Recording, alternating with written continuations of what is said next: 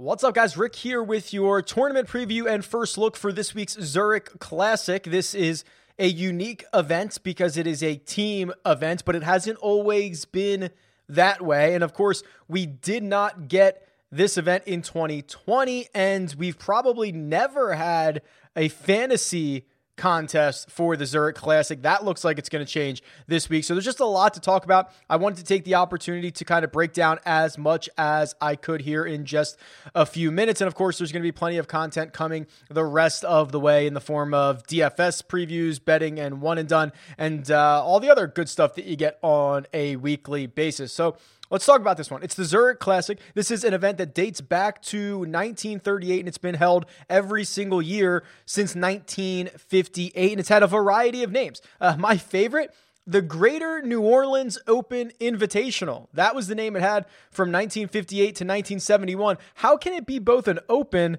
and an invitational? That's that's not something that we get on a regular basis. So that made me chuckle when I came across that. And and the big thing about this week is the format because in 2017 this turned into a team event. So more on that in just a second. Obviously that's going to have huge implications.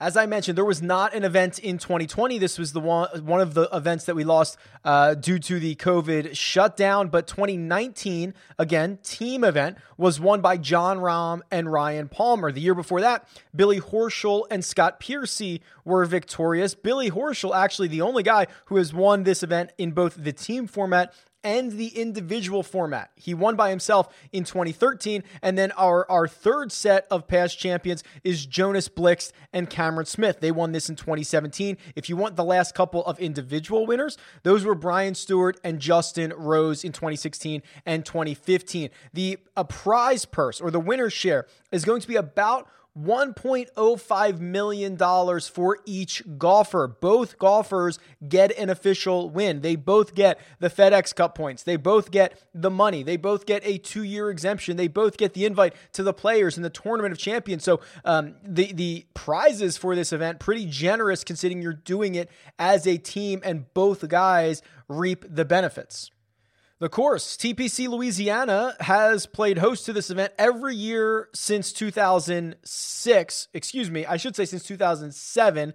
It also hosted in 2005. 2006 was the only year that TPC Louisiana did not play host because of uh, the aftermath of Hurricane Katrina. They moved it for a year and then moved it back. It is a Pete Dye design. It's that time of year. A lot of Pete Dye courses. It's a par 72. It's going to play about 7,400 yards. And this actually went through a fairly significant significant multi-million dollar renovation in 2019 after that event. So we've not seen these renovations in tournament conditions yet. They changed the strain of Bermuda in the greens. I don't think that's going to play much of a factor when you're trying to handicap this. Uh, they did update some of the bunkers and they tried to, of course, improve the drainage when you're down in kind of that wetlands area. Drainage is always going to be key. And speaking of which, the wetlands. This this course kind of goes through a, a, a lot of the lowland area. There's lots of water, uh, lots of bunkers. In fact, there are five ponds that are going to come into play around here, and over 100 bunkers on the course. So. Uh,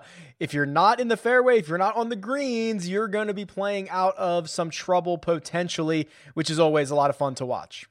Now, let's talk the field and the format here. Um, so, we've got 80 teams of golfers. That means we have 160 golfers in this field. The cut after two rounds will be the top 35 and ties. And while we have some interesting, some really good teams, uh, we also have some surprising, unique ones. Scott Piercy and Akshay Bhatia. How did these two get together on a team? I would love to know that backstory, but we are going to get uh, defending, technically defending champions Jon Rahm and Ryan Palmer. They're going to play together. Collin Morikawa will play with Matthew Wolff. Danny Willett and Tyrrell Hatton will play together. Then you get guys like Xander Schauffele and Patrick Cantlay, Justin Rose and Henrik Stenson. Billy Horschel going to try to win it again, this time with Sam Burns. a, a couple of bombers, Tony Finau, Cameron Champ uh, Bubba Watson and Scottie Scheffler. I mean, this is just, I could go on and on. There are a lot of really fun, really cool groups uh, around the Zurich Classic this week, and they're going to be playing a specific format. So rounds one and three That's four ball. That's where everyone plays their own ball, and the and uh, the team takes the best score. So let's take Jon Rahm and Ryan Palmer here as an example. They're each going to play their their ball throughout the entirety of rounds one and round four. If Jon Rahm makes a three and Ryan Palmer makes a four on a hole, they're using Jon Rahm's three. So you're going to see some pretty low scores. Uh, on days two and four, rounds two and four, they're playing foursomes. That is alternate shot. That means player A tees off. Player B hits the second shot. Player A hits the third shot. Player B hits the fourth, so on and so forth. Um, one golfer will tee off on all the even number holes, and the other golfer will tee off on all the odd number holes. So those are the formats. They're going to alternate that Throughout this event, it is going to create uh, potentially some really, really low scoring, uh, especially for some of the streakier guys who, which I'll mention here in a second. I, I did run at rickrungood.com as I usually do. I run the key stats model for this week, and no this it, includes both um, the individual format and the team format. And while there's not a lot of strongly correlated uh, stats, none of them were above average when comparing to other courses on the PGA Tour. Driving accuracy and strokes gained putting did come up, which makes sense. You got to be in the fairway because there is trouble lurking out there, and you also have got to get hot with the putter. And that's really what I think is going to be the key stat. I think there's two things this week.